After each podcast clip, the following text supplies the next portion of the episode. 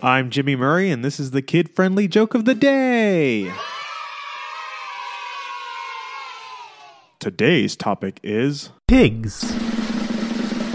It's hard not to hog all the best puns, but I'm sure you won't be bored. Did you hear about the pig with laryngitis? He was disgruntled. I was reading a fantasy book that starred a pig as its main character. It was pretty standard until I got to the end. There was a huge twist in the tale.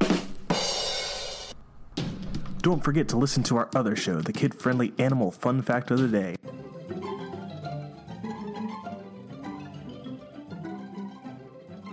Music Kevin MacLeod. Yay sound effect by Neurologic.